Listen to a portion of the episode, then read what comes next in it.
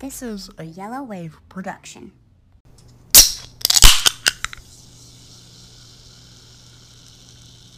How was the party? Was it treating you right?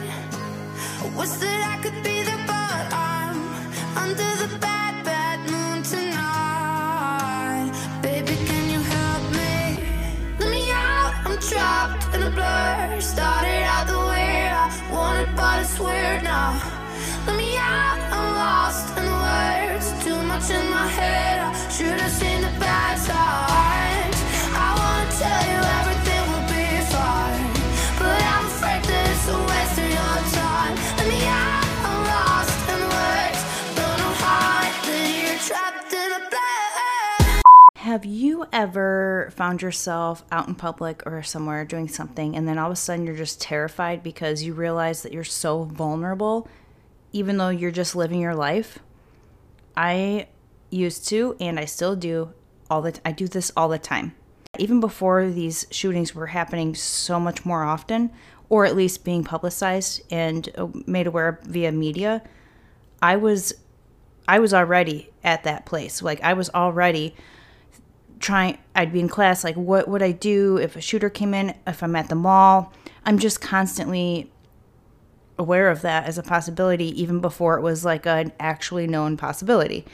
So picture yourself in class, what, and, and you're in like a bigger lecture hall, if if you can imagine that. I'm sure most of you have been in the same situation, but if not, just picture like an auditorium-sized class full of people, and you're there, and then somebody comes in and starts shooting. How terrifying! And what do you do? What do you do?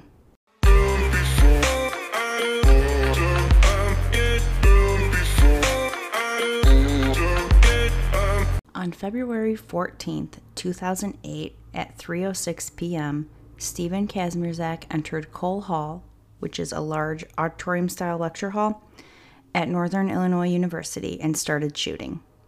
Cole Hall was filled with one hundred fifty to two hundred students at the time, all who were attending probably what they considered just another day of oceanography class.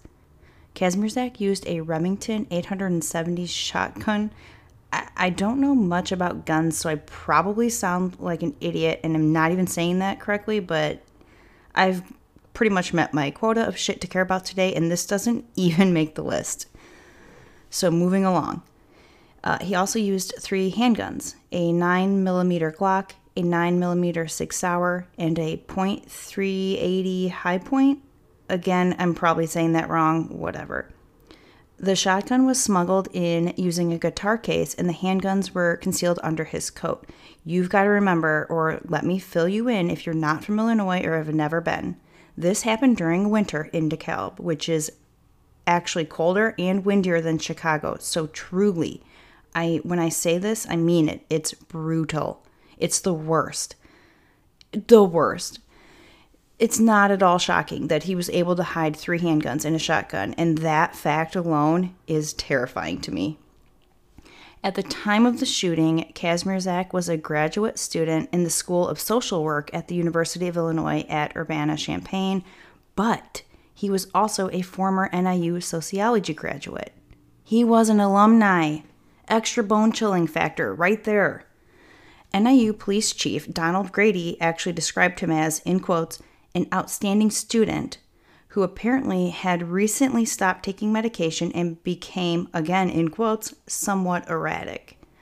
Um, personally, I would love to know what that even means, because I'm pretty sure I become somewhat erratic a couple times a day at least, if not during the week a couple times. It's called hanger, and it's real. Look it up. A total of twenty-four people were shot, six of whom died. Five of those who passed away were students, and one of them was Kazmierczak when he shot himself before police arrived. Usually how that goes. One witness reported that at least thirty shots were fired, but police later collected forty-eight shell casings and six shotgun shells. By February fifteenth, which is the day after, remember, at least seven of the victims were in critical condition, One was in good condition. What does that even mean? Like, what is the criteria for good? And then one was in stable condition. So obviously good is like in between the two, I'm guessing. Uh, and then eight victims were discharged. And this is all according to Kishwaukee Community Hospital, which, fun fact, this is a hospital somewhat close to the campus, and it's actually where I ended up one evening.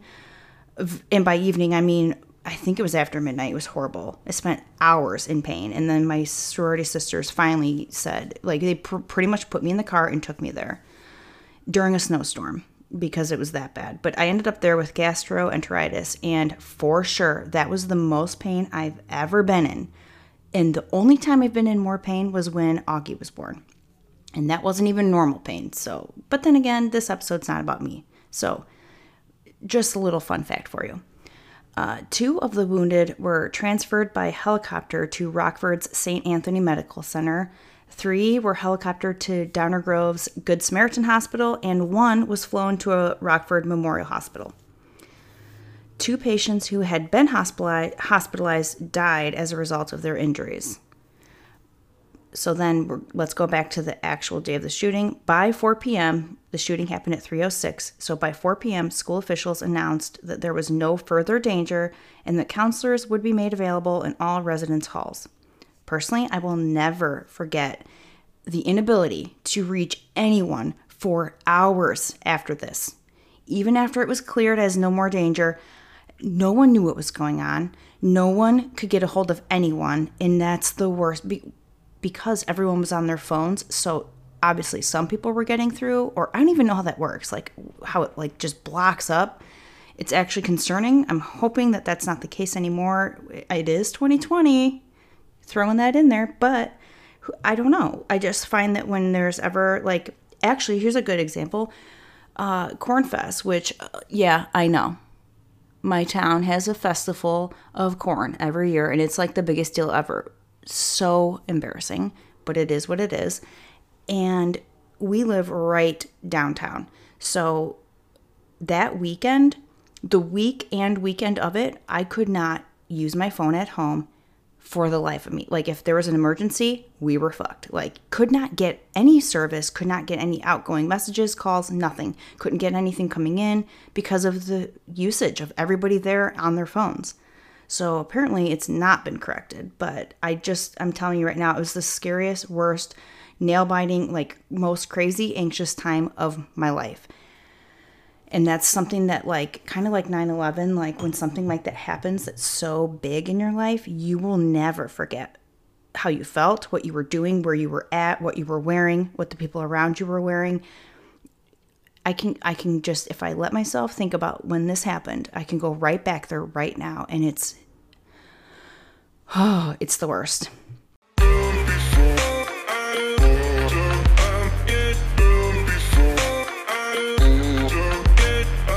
What does the aftermath of something like this super twisted Valentine's Day school shooting even look like? That's what we all want to know, right? There there are no words. There's no way to describe it. It's it's just a cluster, basically. The trauma, fear, the flashbacks, the loss, the emptiness, the fullness of everything, the confusion. It was a very trying time for so many people. A total of six people. Coincidentally, all six of these people were residents of Illinois prior to enrolling at N I U, which is kind of crazy, but it also makes sense. Catalina Garcia, twenty years old, from Cicero. Juliana Gehant, thirty-two, from Mendota. By the way, real quick, these names, I'm doing my best. I may or may not mispronounce them. There are several that I know for sure I'm pronouncing correctly, and there are some that I'm not sure. Take it with a grain of salt, because what's important to me is not the way I pronounce pronunciate, the way I pronounce their names, but the way I remember each person. Because what matters is not their name so much as the person or the way their name is said, if that makes sense. So bear with me. I'm doing my best. Um, the thing about Juliana that I love is she was thirty-two. I'm thirty-two. Um, but this isn't about me. all I'm saying is N I U was that kind of school where it's one of the largest commuting schools, I think, in the U S. It could just be Illinois, but basically it has high numbers of commuting students. So there's a lot of people who obviously live on campus, but there are a lot of people who commute, and she had to have been one of them. I don't know this for sure, but either way, I love hearing about a an older, in quotes, person going to school fearlessly, and I, I just I can't get enough of that. Unfortunately, her story ended this way, but there are thousands others like her, and I just wish I wish I could have met her. She seems awesome. Then we have Ryan Mace, nineteen years old, from Carpentersville.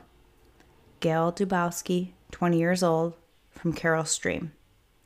Daniel Parmenter, twenty years old, from Elmhurst. Do me a favor and remember all of these names, but remember this one, Daniel Parmenter, specifically for a side story like I promised you earlier, in a minute or two or five or ten or however long it takes to do this story justice. But just remember this name because it will come up in a little bit. The last death would be that of Stephen Kazmierczak, twenty-seven years old, living in Champaign. I would say give a moment of silence, but that's way too long on a podcast. So what I'll do is just reiterate the fact that these are people who died that day. They are no longer with us, simply because they went to a class that they were expected to be at in college. That's that's not okay. It's not okay, and it's scary. It's terrifying. The list of injured is a bit longer, but it's also, if you think about it, incomplete, because again, there were so many victims that are impossible to tally. Each experience, each memory, each memory of this day, I just said that, I'm sorry, I'm just like, it's, I'm trying to get this point across, the fact that there are more victims than there are actual victims. Like, these victims here one hundred percent need to be talked about. But so do the other people affected because of this whole thing that happened. It's a ripple effect that ricochets out into the world in so many different directions that there's no way that we can even measure it. Because even years later, after it happens and you get to know somebody, or not even just this situation, but any situation, traumatic situation, after years after it happens and you get to know somebody, and then you're like, oh shit, that happened to you, or you're the one impacting somebody else from something that happened to you. And it, it it hits them as if it was something that happened when they knew you at the time, but they didn't meet you until recently. Just, that's only one variable, and there are millions, millions, millions. So that may, actually that made me, listen, I'm going to sprinkle in some laughs throughout this because we all need it, especially me, to get through this shit. Um, that makes me think of the Donald Trump meme where it's actually like a video meme. So it says in writing in meme style, the amount of money I've spent on my dog. And then there's clips of Donald Trump going millions and millions and millions and millions and millions and millions and millions and millions and millions and millions. Just clips of him saying millions throughout his, whatever you want to call it, presidency, if that's what we're going with. But uh, that just made me think of that. Anyways, I hope that made you laugh because you're going to need it. This is just, the shit is, it's dark. It always, but this, this one's a little too close. But I had to do it before Valentine's Day because if I tried to do it around the time it happened, I would, it wouldn't, it would not be okay. So moving right along. Like I said, the list of the injured is way, way, way, way too long. Way too many people I can't even talk about because there are people I don't even know about that has been affected by this. Um, and that sucks. It's crazy, but it sucks. Then again, though, everyone on this list, I'm going to br- bring it back to the facts, was a, um, not participant, I said participant. They were a participant of Illinois. Uh, some of us who live here are not very participant, and I am one of those people. These people on this list of injured were also all residents of Illinois. Again, not that crazy because we're talking about a university in Illinois, but I find it a little bit small, like a small little bit of me is very freaked the fuck out by that fact. Like, that's super eerie. Because you're telling me that after everything, after the tally was counted, not one of those people weren't from Illinois. Like, that's just statistically, I, it might make sense, but it's also like a, it's freaky. So we have Amanda Benoit, twenty years old, from Kankakee. Nicole Burns, no age was provided. She's from DeKalb, so she's a local girl. Troy, Troy, sorry, Troy Chamberlain. Oh my God. I have done this section a hundred times and there's always something that messes up. And I'm not even going to fix this. It was meant to be. Troy Chamberlain, nineteen years old, from Sycamore. So he's also local because Sycamore is not even ten minutes away. In fact,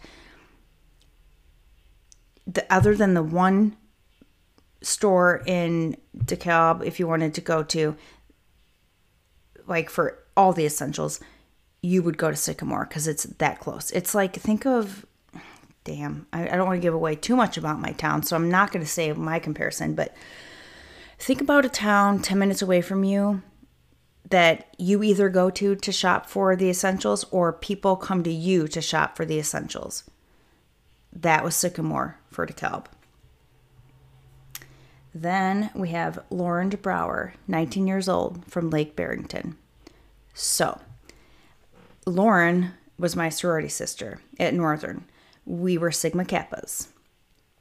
Or maybe are. I mean, I'm not even sure about how that works because that was just a time in my life that I'm not saying I throw away and forget about, but I don't, I don't like tell people I'm a Sigma Kappa. I'm thirty-two. I'm not a Sigma Kappa, but I was. And whether you think that's silly or not, I used to think the same thing. Everyone who's ever been in a sorority or fraternity says that. I used to think it was stupid, and then I found it. Like, who cares? It is what it is. Hate it, love it, doesn't matter. That has no bearing on this story. Just deal with it because I'm trying to give you some inside information, and this is a part of it. Um. So... Here's the thing that's really messed up. It, the whole story, obviously, but that name I told you earlier to remember, Daniel Parmenter. So he was Lauren's boyfriend, and he was a Pike, which is the house right next door to Sigma Kappa. Like, we literally shared a side yard, and our back decks, our parking lots were actually connected, ours and the Pike's. And then I think Sigma Nu was connected to, or if not, they were close by. Either way, irrelevant. But what's unfortunate and kind of wild about this is, as you know, this, the date of this situation, it was the fourteenth. It was Valentine's Day. So this class was Lauren's class. Uh, Daniel actually wasn't even a student, like he wasn't enrolled in this class. He was just being the badass boyfriend that he was to her and was there with her to spend Valentine's Day together. Super cute. Hallmark movie written. It's got a Hallmark movie written all over it, minus the twisted dark ending. So he is one of the ones who died, if you remember. So he was at this class and he wasn't even technically supposed to be at, but he was there with Lauren, who he wanted to be nowhere else, just with her. Adorable. Well, when they say that Lauren was injured, it it's more than that. She wasn't just injured. The girl has a huge scar on her chest because if I remember, I, you guys, I'm get I'm, if I get this wrong, I'm sorry, but it it's I've got the basics down, okay? If I remember correctly, the bullet was in her chest, um, and I want to say he jumped in front of her and protected her from one of the shots, and that's what killed him.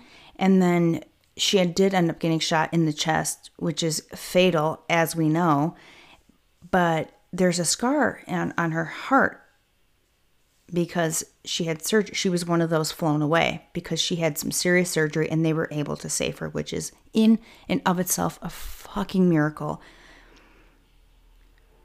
but I'll tell you right now, it has not been easy for her or for anyone else involved. Okay, I'm not trying to focus on Daniel and her alone. It's just that those were two that I actually, I didn't know him, I knew her. Those were two people that I actually knew, her directly, him because of her. And so I feel like it's, I've got to at least share that because their story matters. What happened to them matters. And it's not something to just think about once a year when this time comes around. It's not something to look at her with pity or, I don't even know what I'm trying to say. It's so much more than that day for her and for everyone. It's something that's always there, whether it's talked about, discussed or not. It's like a, it's like until it's this time of year when it's coming up and getting closer and closer and closer, and until Valentine's Day, it's just like the shadow, this heavy shadow that's always there.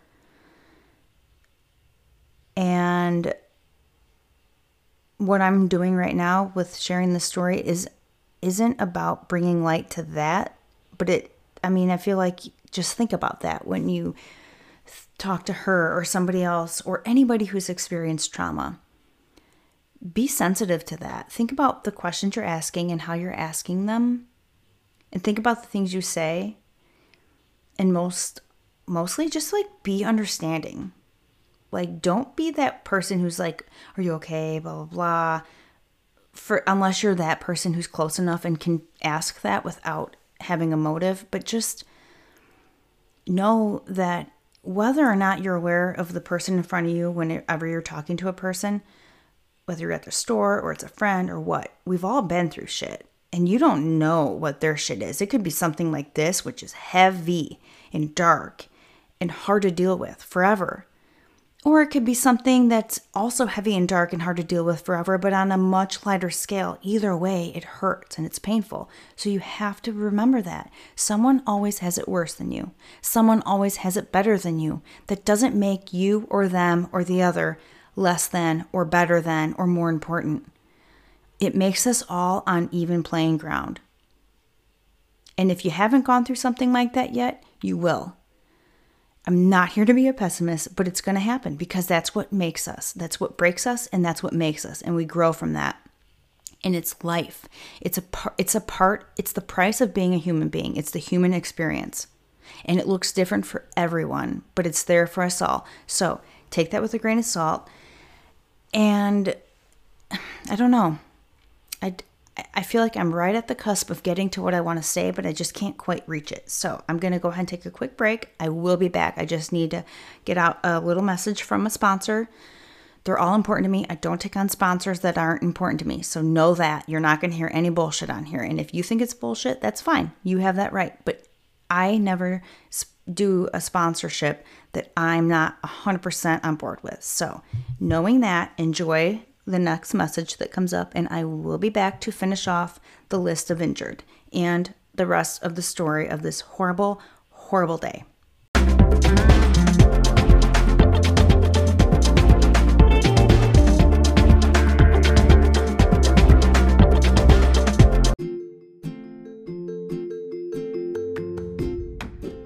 The top ten things people claim to have taken for granted when they were alive.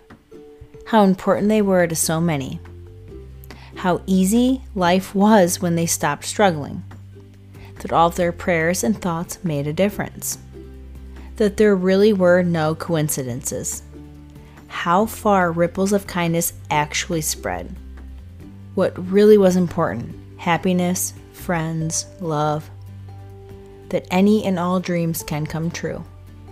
How good looking and fun they always were. How much guidance they received at all times. That love was fully present in everything, always. As expressed by the recently departed, fresh after their life review on the big, big screen. Ah, the universe. P S. There's still time, Britt. Are you interested in signing up for Notes from the Universe? You will get them daily, and as of recently, weekends included. If you are interested or a little bit curious, check it out at w w w dot Tut, that's T U T dot com. For everyone in the back, w w w dot tut dot com. Enjoy! Then we have Samantha Denner, twenty years old, from Carroll Stream. J D Donahue, nineteen years old, Rolling Meadows. Ryan Erickson, twenty years old, Des Plaines. Brian Karps, twenty-seven years old, Rolling Meadows. Patrick Corellis, twenty-two years old, Lindenhurst. Jeff Molina, no age is provided, he's from Glenview. Harold Nig, N G, I'm so sorry. I feel very insensitive right now. I don't know how to pronounce that. I know I have in the past. I apologize. Harold is just as important as everyone else. I'm so sorry, but I'm just trying to do everyone justice, and I might not pronounce everything correctly, as I previously warned you. Uh, Harold was twenty-one years old, is twenty-one, no, he was twenty-one years old, and he's from Mundelein. Joseph Peterson, twenty-six years old, from DeKalb. He was the course instructor. Um, that's crazy. twenty, like a fucking baby. A baby. That's just wild. Unam Rahman, nineteen years old, from Plainfield. Maria Ruiz Santana, nineteen years old, from Elgin. Jerry Santoni, twenty-two years old, from Frankfort. Jeremy Walker, twenty years old, from Caledonia. And Sherman Yao, twenty years old, from Naperville. As with everything, especially things that are a cluster, just like this school shooting, there are some inconsistencies that I can't necessarily get to the bottom to. For example, um, oh, okay, this makes sense. So, well, could make sense.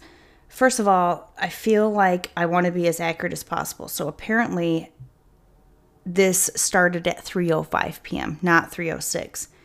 The first nine one one call of an active shooter was reported at three oh six p.m. So maybe it was three oh six and they were able to get on the phone ASAP. I don't know for sure. I just wanted to put that out there that it was possibly three oh five p.m. that it started. Um, another thing is, They, the one article, like there's so many articles out there about this, obviously, just like there is with any crime. Um, the one was saying that twenty-three people total were shot, six of whom died, including the perpetrator, Stephen Kazmierczak. And then another article talks about this girl, this who's now a woman that we never even heard about in the first one as far as injured.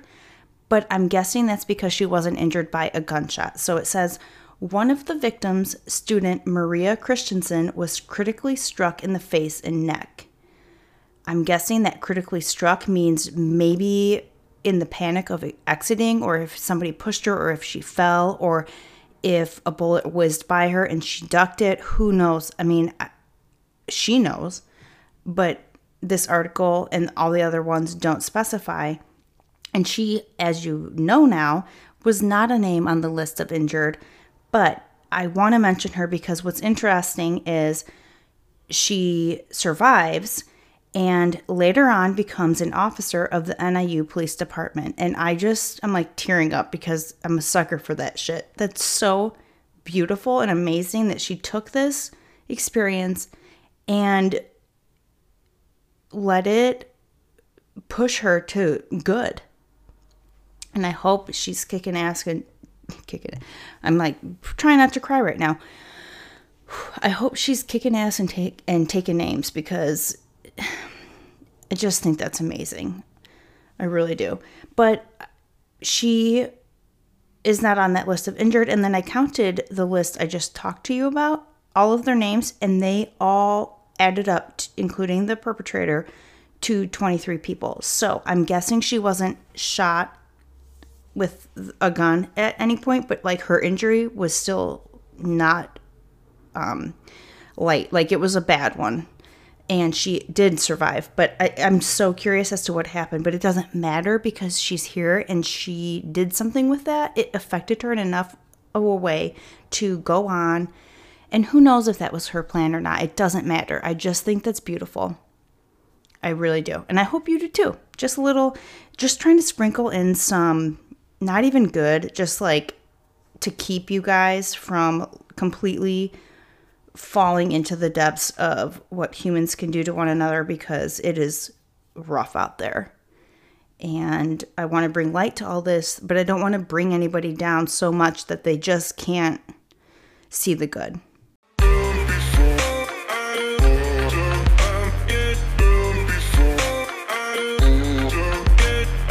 As I just mentioned and kind of cleared up, maybe, the first nine one one call of an active shooter was reported at three oh six p.m. Seven seconds later, N I U police officers were notified by the dispatcher. At three oh six p.m. and thirty-three seconds, N I U police officers Ayala and Zimbarov, Zimbarov, sorry, I'm getting a little excited, responded and told dispatchers that they were in the area. Driving northbound on Normal Road near Swen Parson Hall, they encountered students running east from the Martin Luther King Commons area. One student shouted, "He's shooting over there," pointing west towards the M L K Commons area. Officer Hodder was also driving in the area and encountered the same frenzy. The officers proceeded in their vehicles, then on foot, joining Chief Grady, Lieutenant Mitchell, and Lieutenant Hennert, who had reached the west side of the Commons area after coming directly from the police station. Also racing to Cole Hall from the police station were Sergeant Ellington and Officer Wright. Sergeant Holland was on p- patrol just south of the area along Lincoln Highway when he heard the call come in and approached the area. I'm just picturing, real quick, side note, sidebar, b- listening to the scanner as a professional, like a police officer, or what I do, when I, what I've always done whenever I hear siren. This is called anxiety, by the way. Little story about anxiety, um, which was not based on this. Like, this did not cause the anxiety for me. I've always been this way. I've always done this.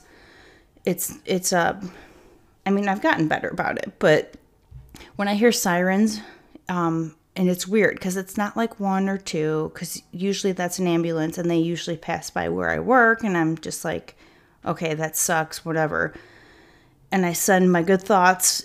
You better bet your butt I do. But when I hear like more than one, or when I hear a couple, or when I hear like back to back to back, it's just like something in me knows when to turn that on just to make sure, because I'm always terrified that my husband is in an accident, or somebody is, I love and is, is in an accident, like my mom or my dad or my sister. I mean, so many family members, but like those are the ones that come to mind right away. Or that my house is on fire. And, and you guys, this is, tr- I'm not kidding you. This is real. This is why I turn on my scanner every time I feel like that's too many sirens. I don't like this. It's called anxiety. However, I can just imagine working or having a moment where I hear all these sirens, like one after another, you know, once people are picking up these calls. I would have turned my scanner on if I were there at the time, because I was actually working in Morris, again, commuting school. Uh, so I was at work when this happened, and I will never forget that, which we'll get into later. I'm getting sidetracked. Easy to do when you're so worked up. Um, I can imagine turning on my, sir- my siren, you guys. This is real life. And you know what? I'm not going to, I'm not re-recording this. I don't want to do it. I just want to get through this and like calm myself down. So I could imagine being a police officer, driving around on patrol, doing the thing, you know, every day looks different, but in a way they look the same for the most part. Hopefully that there's not like some, so like so many crazy things that happen that they all look that crazy different. But imagine hearing that dispatcher notification, like shooter, and you're where you always are, nearby. I can't, I feel like my adrenaline would kick in and it would be like a sheet would fall down and like that switch would turn off where it's no thinking, no emotions, respond like natural training, just like what you were trained to do. And then that's it. And then you'd think about the rest of it later. And it's just like, it's crazy. So moving right along. Okay. So to take it, just to bring you everybody back. In the M L K Commons, Chief Grady advised the officers to immediately begin attending to victims and identify witnesses and direct them to a room in Holmes Student Center, where they could be interviewed. Some of the officers began attending to injured students who were running from the scene. Ter- I, again, like, bear with me. I am taking as deep breaths as I can. I'm just, like, so terrified. Going right back to when this all happened, even though I was not there, I was in Morris working. Ugh, I just remember seeing everything and knowing the layout and going there. Like, it's just, it's surreal. And it's not something that you expect to see for, at your school. So while Henner established perimeters around Cole Hall, Mitchell and Grady entered the building. Again, fucking terrifying, where they met with Holland, Ellington, and Wright. Ellington, the first officer to arrive on the scene, evacuated the adjacent auditorium and met with the other officers in the front walkway. Holland was instructed to remain in the hallway to ensure no one came into the auditorium and that the shooter did not come out. Grady, Mitchell, Ellington, and Wright entered the south auditorium, discovering a body on the stage, surrounded by guns, with a pool of blood coming from the head. Victims with varying injuries lay on the floor or were propped up against the seats. Confirming there were no immediate threats, Grady and Mitchell began attending to victims, while Ellington and Wright confirmed that the shooter was dead. At three eleven and forty-two seconds, five minutes after the first nine one one call, Ellington reported to the dispatcher, "Shooters down, shotguns secure, we need an ambulance and the coroner at Cole Hall." That entire sentence took everything inside of me not to, like, lose it. Because, for so many reasons. So picture being these officers and you come in and you see somebody on the stage with guns all around them and blood coming out of their head. And there are people who are injured and dead, but the ones who are injured are just like almost, I picture, I don't, this is me conjecture. Like this is conjecture. This is me picturing them feeling like relief or like, okay, the threat is gone. Like I could, if I had to, if the threat was still here, I would get the fuck out of Dodge, but I don't have to. Like it tells me, like if I were running into that, I'd be like, this has to be the shooter for the very reason with the guns, but not always. I'm just, I'm not assuming that, but seeing people who injured who could leave, but like probably were so traumatized and knew they were, that the threat was gone, there was no more trouble, like just collapsed to basically get their ground beneath them, like get their bearings because of everything that just happened. But also, I'm so amazed that five minutes after the first nine one one call, they not only were at the scene, they were in the room. Like that is basically, I would think, something you can only see in a bigger city and or a college campus, to be honest. And I think that is amazing, and that's comforting, despite the fact that it's not comforting at all, because this shit like this still could happen. I am amazed that so many people were able to get there and have a plan and just like move, move, move, basically like no time to even take a second thought, like get here. And just, there was no discussion, like standing around. They just got there and went forward in one fluid mo- movement. And I think that's so impressive, and it's comforting, despite the fact that it's not comforting at all, because no one can do a thing after the fact. But fi- who knows? Like it, it, he, if it were any other situation where they were just like on the edge and not act, actually like actively shooting, it just five minutes response time to have everyone there and having a plan and moving forward and doing the damn thing is impressive to me. So at the same time that officers arrived at Cole Hall, Sergeant Rodman, who had left a meeting at the Holmes Student Center, arrived at the west entrance of that building to find a shooting victim who had been shot in the back and the head, along with another victim who had blood on the face, seeking help for his injured friend. Rodman attended to the most severely wounded victim. That's called triage, by the way. It's well known in, I'm sure, with police, but also with E R or just like any situation, triage. Actually, what comes to mind is the movie Pearl Harbor, or I don't know if that's what it's called, but that movie about Pearl Harbor with Josh Hartnett, you guys have to know it. If not, look it up. But basically, the women, after the bombing in Hawaii, they come out with lipstick, and they basically are marking like dead, gonna die, we actually can save this person. And you can see these women, the nurses going out there doing this, losing their shit when they come across somebody who maybe in another scenario they could have helped, but because of the fact that there's so many people and this person without immediate attention, like right here, right now, within the next five seconds is going to die, they have to mark them and move on. Like, can you imagine? That's just so terrifying. And that's kind of what was happening here. By three eleven p.m., a DeKalb Fire Department ambulance was the first to arrive on the scene and was staged in a nearby parking lot. The parking lots near the field house were used as a staging area for ambulances and fire trucks that arrived from throughout the region. At three thirteen p.m., Sergeant Ellington advised that there were at least two deaths. Officers encountered several problems, inc- including a piercing fire alarm that had been pulled, as well as very high radio traffic and static that made it hard to hear radio calls come in. In addition, due to conflicting reports, which includes the presence of a shooter at Founders Memorial Library, and the multitude of injured victims at various buildings around campus, because remember, they were running and escaping, but like, I know I would just keep running, like, don't look back, go, go, go. And where I would run is different than where the person next to me, if they were injured equally and running to where they went. Like, no one, no, everywhere, literally every direction. So it's confusing because it's like, is there are there multiple shooters? I get this. This is terrifying.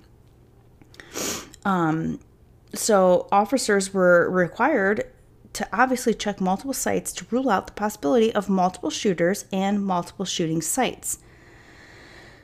Injured victims began appearing at Neptune Hall, which is just north of Cole Hall, and DuSable Hall, which DuSable Hall is west of Cole Hall. So they're showing up at Neptune Hall, north of Cole, and then DuSable Hall, west of Cole.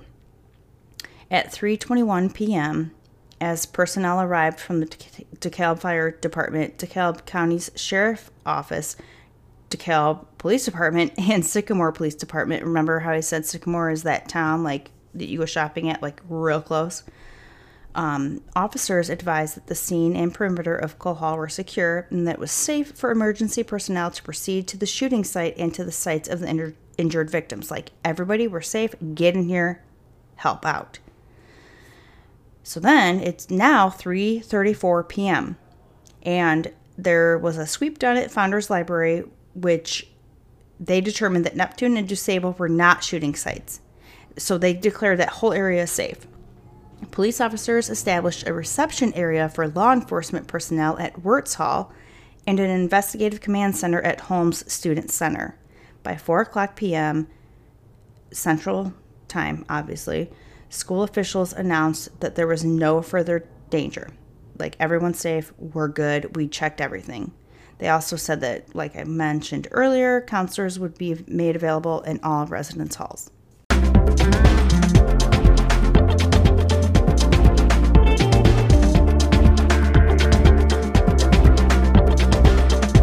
So now we're going to talk about Stephen Philip Kazmierczak himself and his personal life, his education, possible motives. And then next week, we will be focusing on the reaction and hopefully bringing it back to all the good that came out of it, because, I mean, it's so hard to even say that, because I can't imagine being a parent who lost somebody or a friend or a girlfriend or a boyfriend. It just... a brother, a sister, it's it's heart, no matter what we do with this, it's heartbreaking and it was unnecessary and it is, it's horrible. But there's also, when something like that happens, as much as it sucks to get over that, and I'm not saying get over that, but like to see the good or the impact, or just just try to bring out the gift in it, which it, I hate, I can't even fucking say that.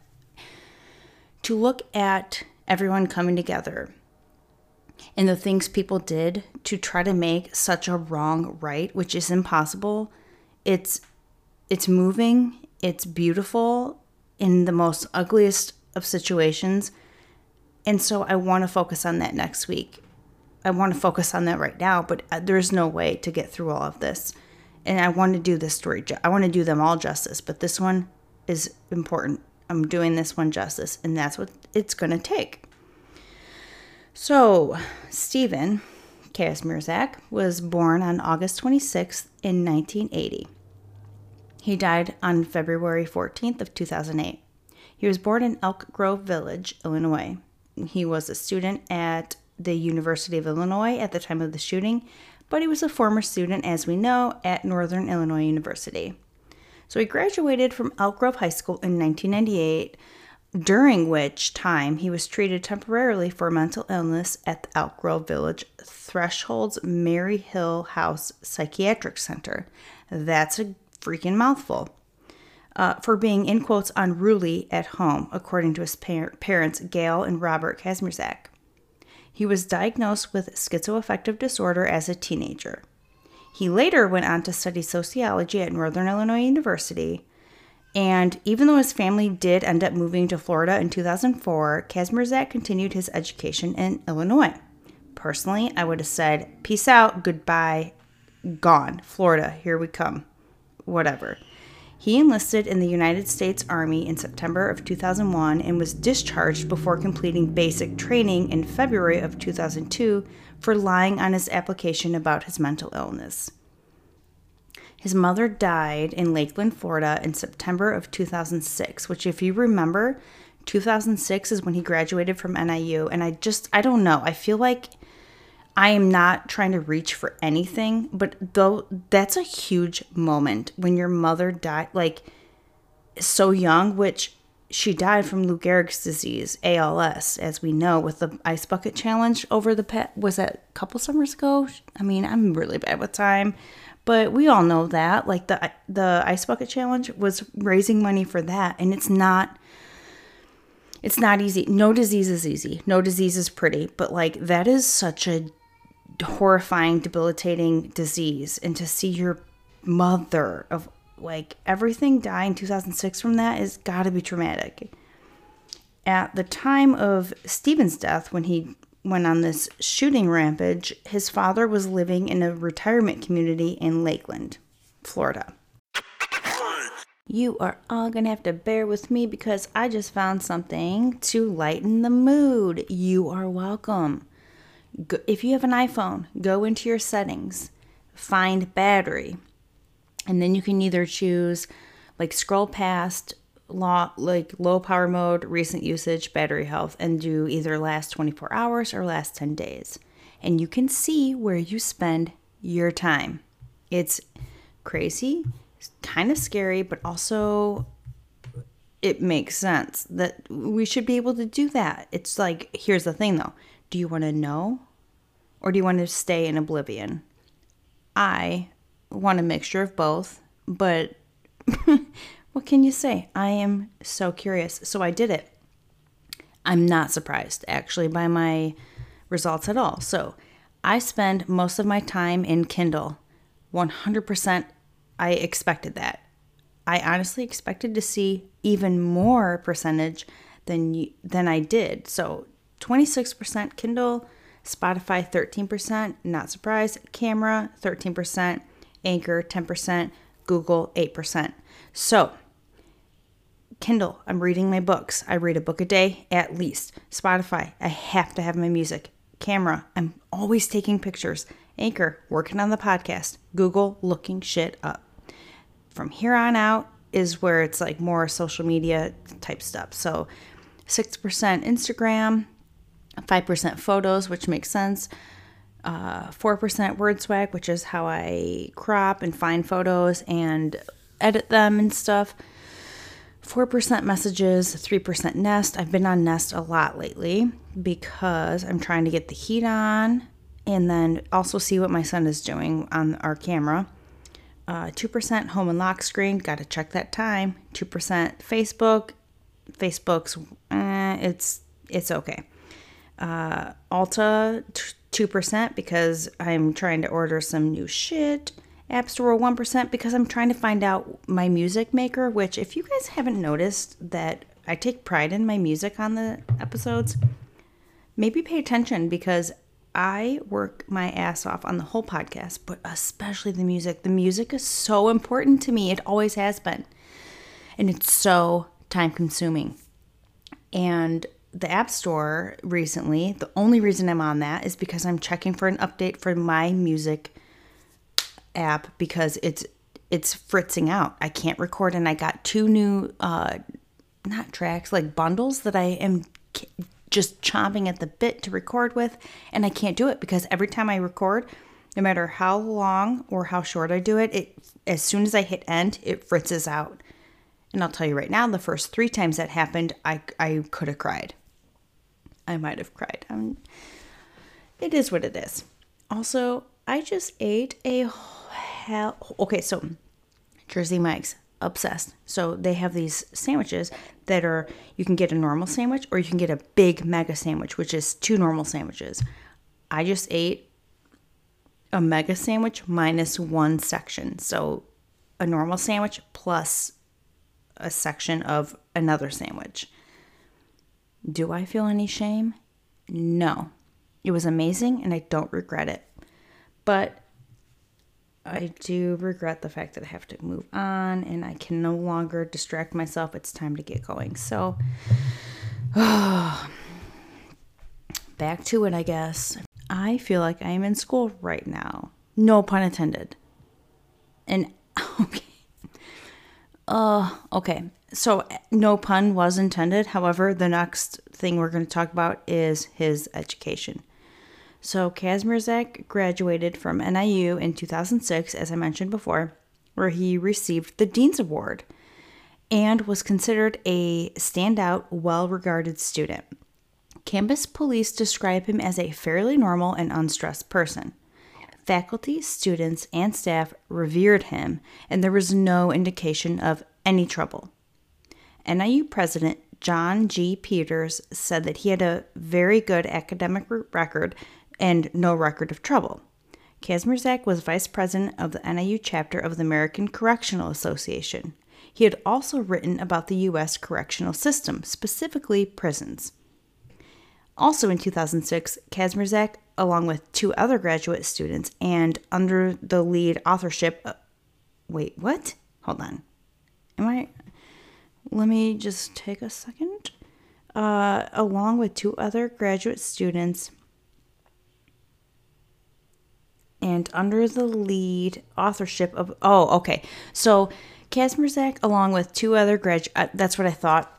Bear with me. I just... I read it in a way that I didn't understand. I'm not sure. Anyways, Kazmierczak, along with two other students from his class and under the lead authorship of a sociology professor, which is what he focused on, uh, co-authored an academic paper entitled Self-Injury in Correctional Settings, Pathology of Prisons or of Prisoners? Question mark. It was published in the academic journal Criminology and Public Policy.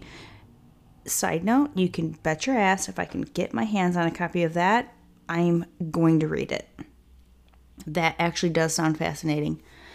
Uh, he was enrolled at N I U in the spring of two thousand seven, where he took two courses in Arabic and a course called Politics of the Middle East.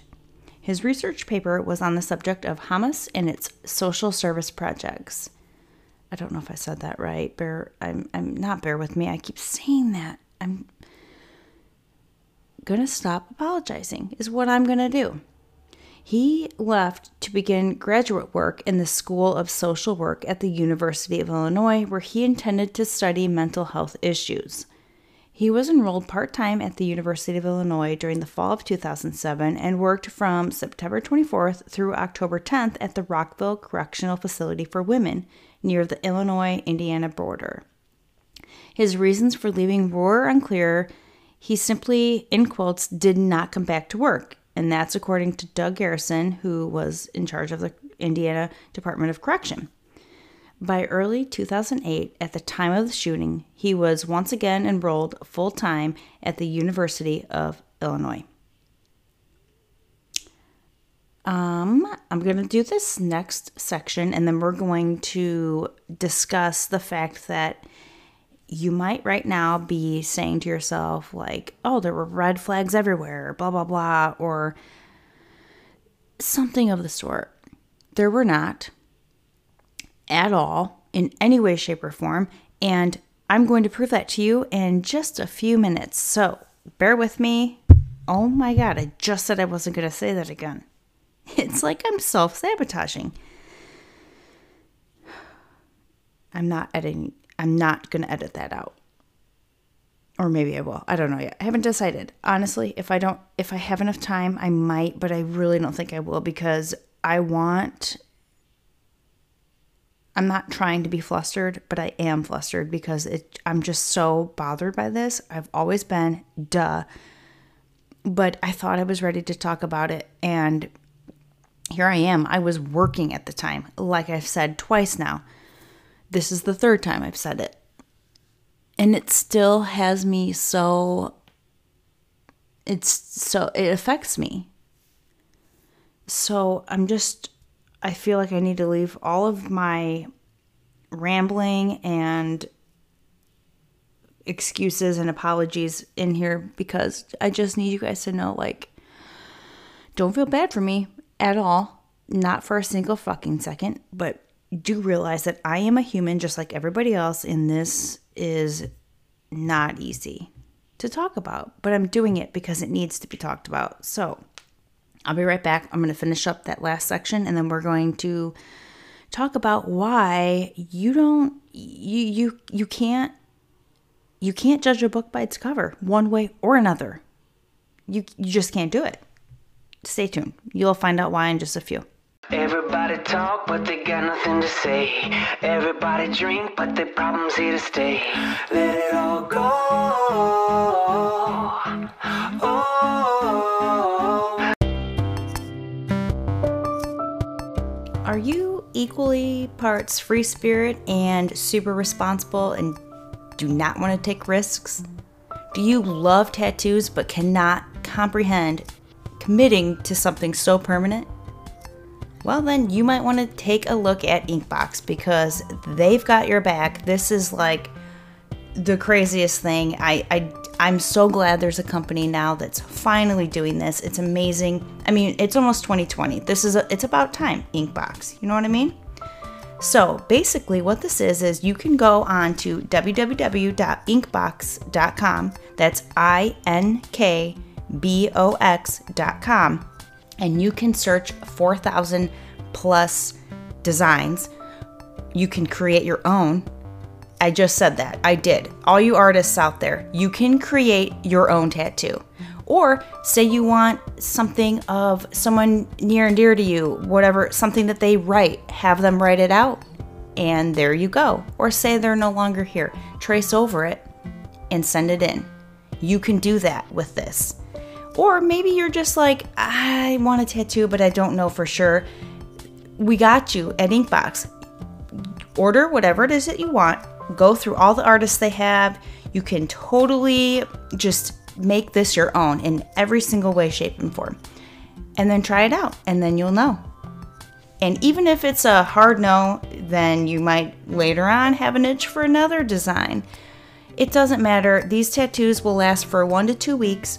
They take twenty-four to twenty-six hours to fully develop, and it's so easy.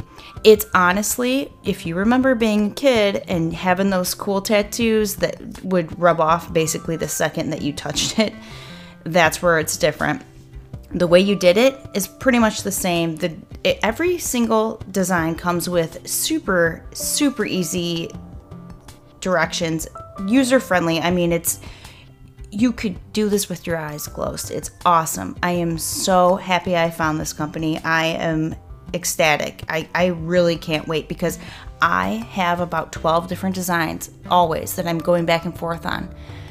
I have two tattoos right now, and while I don't necessarily regret them, I, I mean, I kind of do, but I I would have done things differently had I had something like Inkbox in my life at the time. So go check it out, w w w dot inkbox dot com. Again, that's I N K B O X dot com. You can thank me later. The official declaration for the motive of Stephen Kazmierczak was mental illness. And I couldn't agree more. I know that's feels like a, a cop-out right now. It's not, though. That's the thing. Like, tides are changing. Things are moving in the direction where this is becoming a well-known trigger, issue, reality. And it's a it's accurate, okay? You might not like it, okay? I understand that. I understand that it feels incomplete, but it's really not. Because at the end of the day, in a really accurate and true, like if you just can take away all of the personal stuff and all of the feeling stuff, which I get it, it's next to impossible. But if you can do that, you can understand and see that this truly is... It's not okay, it's not an excuse, but he is just as much a victim as anybody else. And again, I am not saying that lightly, but mental illness is real, it is severe. And my hope is to not make people feel bad or like get upset about this in that way, oh, to where they feel defensive. Don't be. Please don't, because this is taking everything I have to finish this episode, and I still have part two next week, which, granted, is a on a lighter note, but it's still, it hangs on me, okay? You need to understand this is not, that's not what I'm saying. It's just, I we can't ignore this anymore. This shit's real, and it's, it needs to be addressed accurately, and it needs to be addressed responsibly, and not shunned or shamed or turned away as fake or not real. I mean, I don't just fill in the blanks. But anyways, Stephen Kazmierczak, if you can't tell, I just, I have to move along. Uh, he died of a self-inflicted gunshot wound after the shooting ended, but before the police could arrive, obviously.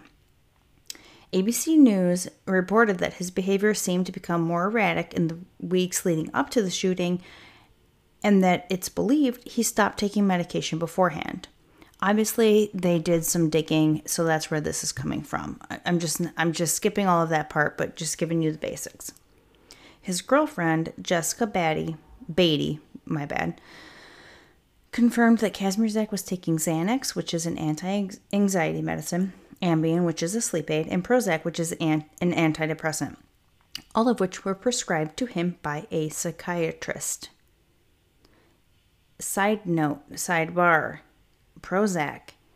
You take Prozac for a prolonged period, it actually changes your brain. Not just the, not what it's intended to do, it, it changes your natural inclination to think a certain way. But I'm also going to mention the fact that that could come in hand later when you're thinking he has psychoaffective disorder.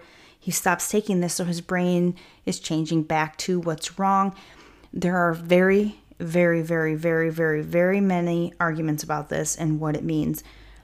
All I wanted to do was point out that Prozac actually changes your brain chemistry in a way that's, it's, it's up in the air right now. Even now, twenty twenty, it's up in the air whether it's a, for good or bad, but it's it affects you in a way that you have no control over. So just keep that in mind, whether you take it one way or another, that is something that is a fact and it needs to be known.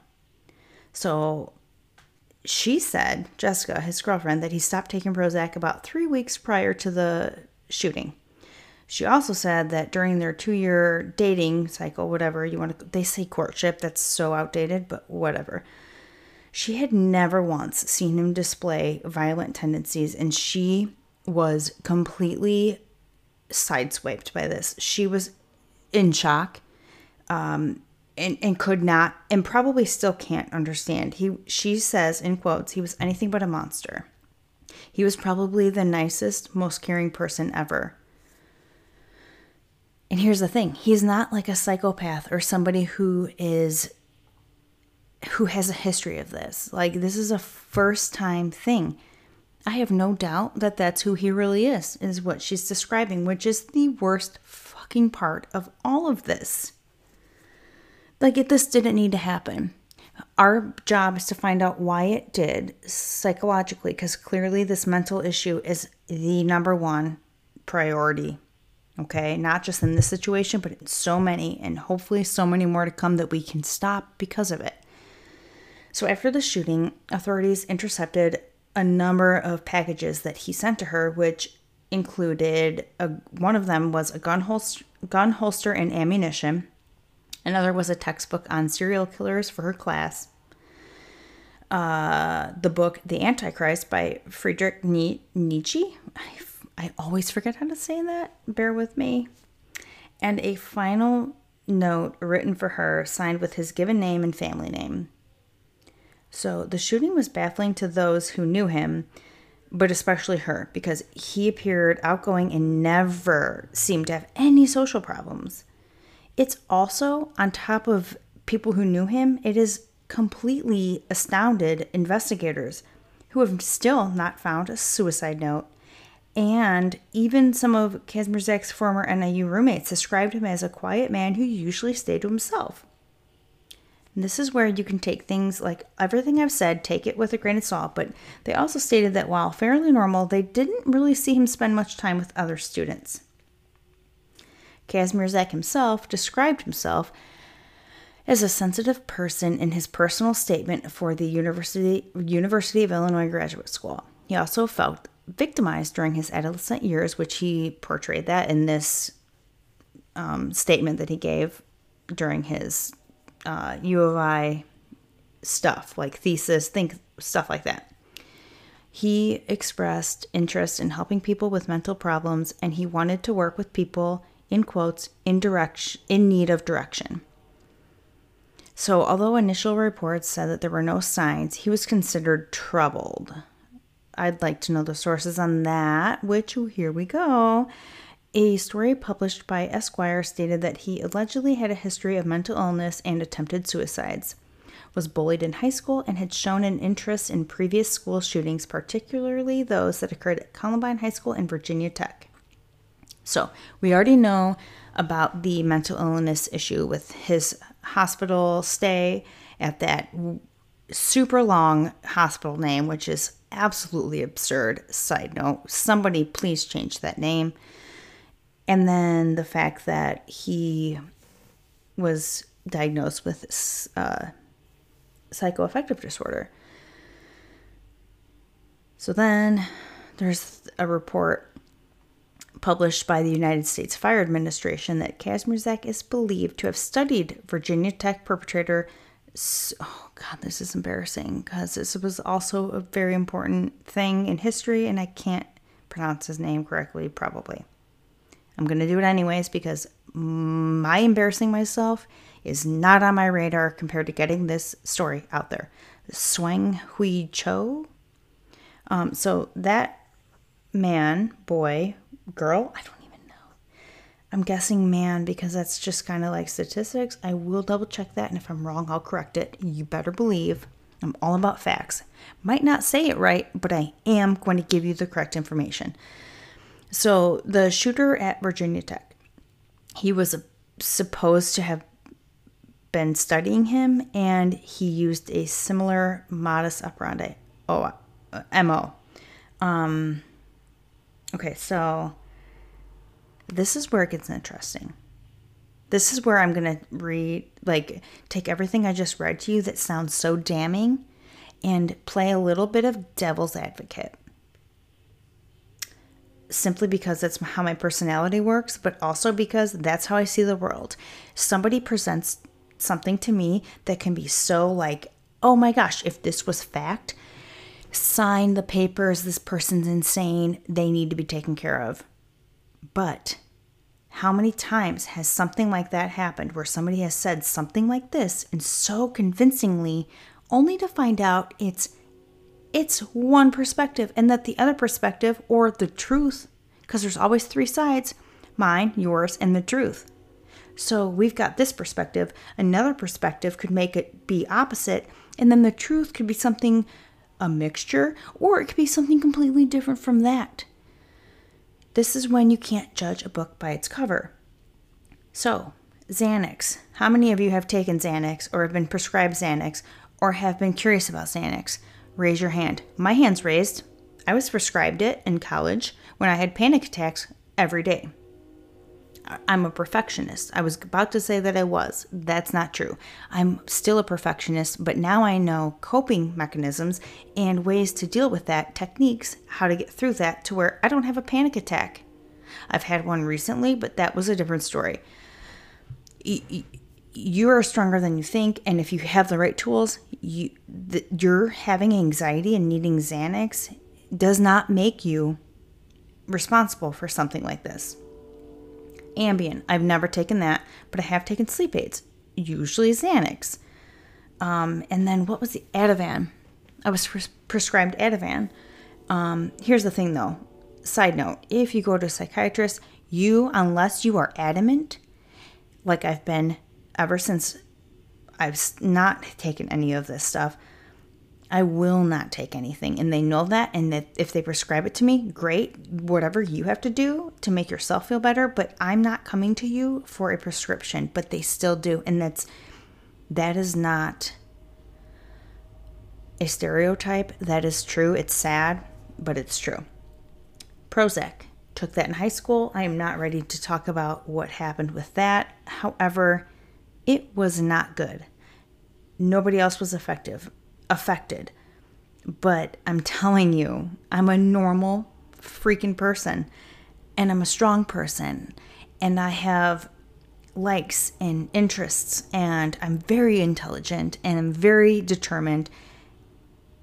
And if you were to take my story in high school with this specific incident with Prozac, that I was prescribed, which I didn't even want to go to the doctor, and I was forced to, in quotes, by my parents, who were just doing the right, what they thought was the right thing. And my parents are amazing. This is what I'm trying to tell you. I can tell you from experience that this cannot be blamed. You can't blame this.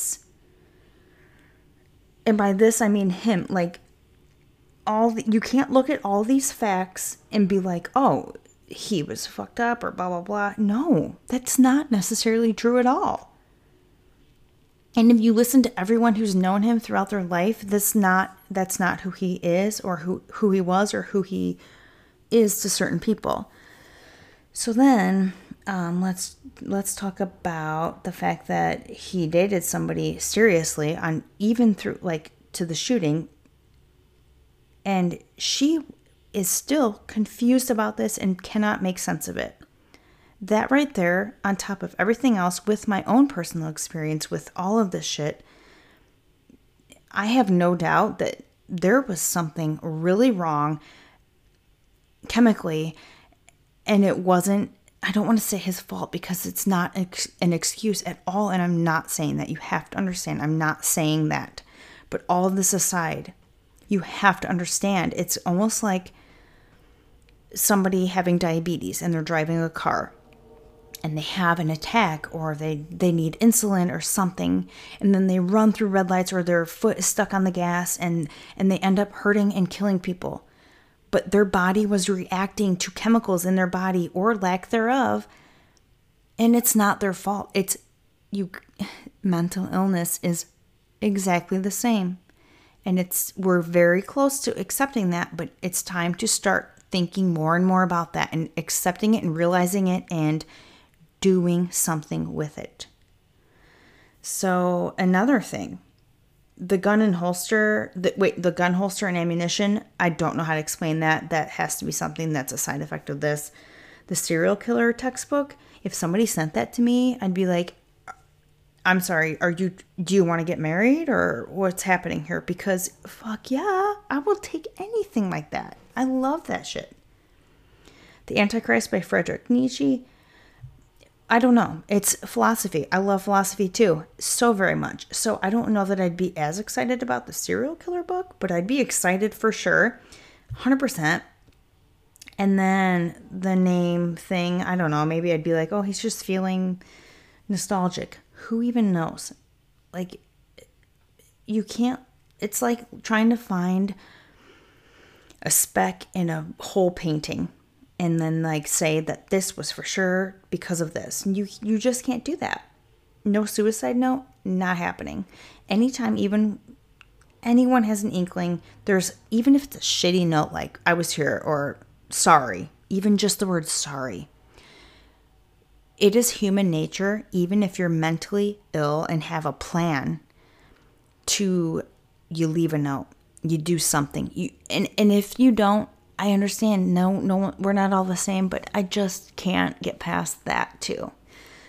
Uh, which, if that was the only thing, then I'm not swayed, because it'd be like, if, if no one was vouching for his character beforehand, or all this medicine that's known to change your brain chemistry and change your personality and make you do things that you would not normally do, I'm sorry, but also having an interest in serial killers. Hello, what am I doing? I'm on a, I'm recording for a true crime podcast, and a lot of times our future subjects are ser- serial killers. I mean, come on, that doesn't mean anything.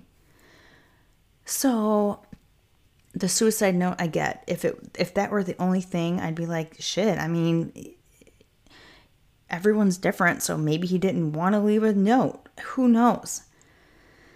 Um, and the fact that his roommates um, say that he was quiet and stayed to himself, and that he seemed normal, but he didn't really spend much time with other students. Do you guys know what I do every day for the past, f- as long as I can remember since college? I get home as soon as I can, and I don't even want to text people. I don't, my mom texts me or calls me, love her to death, I will answer, but I don't want to all the time. I want to be alone, and I want no one to touch me. I don't want anyone to talk to me. I don't want anyone to even have me on their mind. I want to be on an island all alone with zero sound. I don't want the T V on. I don't want anything. I just want my book, music, but not right away, because I need to like cleanse myself of all the sounds I've heard all day. I just want to be alone. That's not weird. It's called being introverted. And if you read, shoot, I need to find her name. I've read her book like five hundred times. I can't think of it at the moment when I need it most, but there's been studies done, and there's a book about it. And she actually writes about how majority of the world at this point in time is, um, they're pretty sure, like, I think it's like eighty-five percent sure that majority of the world is introverted, but we're all just trying to adapt to the extroverts because they're more loud, they're more seen, they're more noticeable. And, and as an introvert, you feel the need to mimic them when really you're the majority. Interesting. Am I right?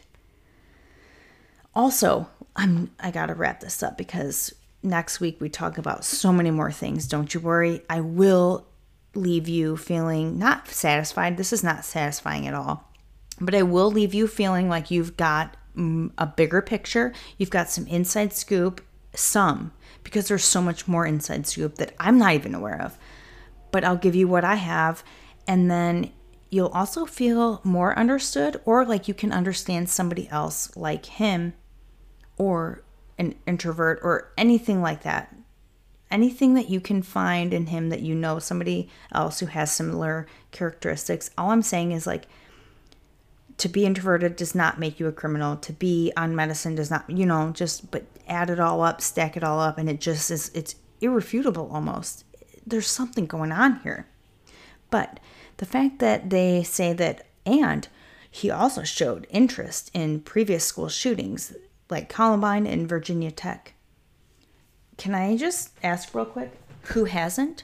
Because if you're obsessed with true crime like myself and you're reading about serial killers all the time and wanting to know more, and psychology, that is your dream. Like, you live that. You breathe it, you live it, you sleep it, you eat it. It's it, it's a part of you because you're that is something that has your interest and you want to know more, and that's human. My husband, for example, he's a lawyer. His true crime doesn't really, he could just like, nah, meh. He, he couldn't really care less about it. He get, he's like, eh, well, I'm interested in this or that about certain cases, but not like me. When it comes to school shootings, if if there's a new information piece or something that comes out about it, he is on top of that shit. Because that, to him, something about it intrigues him. Is he going to go out on a shooting spree? No. If he did, would I be absolutely shocked? Yes. I guarantee you the way I just answered that is how a lot of people who knew Stephen Kazmierczak, that's how they would answer that about him. Because that doesn't make you a criminal. It doesn't make you, it doesn't mean that you're planning that. Does that make sense? If you knew my husband, anyone out there listening, if you knew my husband, if I can't convince you with everything I just said about me or other people or science, if you know him and you can hear that, like, then we're done. Mic drop. We're done. Because that doesn't mean shit. It's just basic human instinct, and it's natural to be curious about stuff like that. Like when one of our own goes astray, why? Because like we know, like unless there's something severely wrong with you, which usually shows up at birth or throughout your childhood or early, like you might not be caught, but it'll show up if you're a serial killer or whatever, psychopath, all those things, which you can be a psychopath and not be a serial killer. By the way, we'll talk about that too. Um, That doesn't mean anything. I can tell right now that I'm wanting so badly to make sense, but I'm exhausted and I'm pretty sure I'm not making sense. And I think I've gotten enough of my point across to call it a night, call it an episode, wrap this shit up. That's a wrap. Cut all those things. And then come back next week, reconvene, clear up any confusion, and then finish with some good, the only good that I can come up with in this situation. And that's all I can give you. So I hope you enjoyed. And by that, you know what I mean. I hope it made you think. I hope it intrigued you. I hope it touched you. I hope it, if it made you angry, I'm sorry, but I hope it made you so in a way that you want more information about what I'm talking about in this last section. Um, Yeah, I mean, any of that. So if you have any questions or you want to vent, oh, I say this like, oh, scared. I'm a little scared, but go ahead and reach out to me. I will do what I can with what you bring to me, always. So, as always, I hope I brought my best self to the table, and I plan to do that again next week and wrap this up and clear things up, like I said. So if you do have questions or if you are concerned about something I said, or anything like that, send me your concerns, send me all of your shit. And that way, next week, I can incorporate that and wrap it up and clear things up and get a hold of you or respond to you or something. At least acknowledge you, okay? I love you all. This was heavy.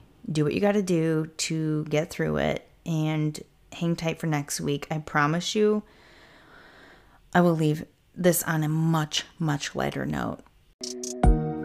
I still call your name when I'm running low. I still call you up at night. I, and then I call your names, 'cause you left too soon. I, I keep dancing in the moonlight. Far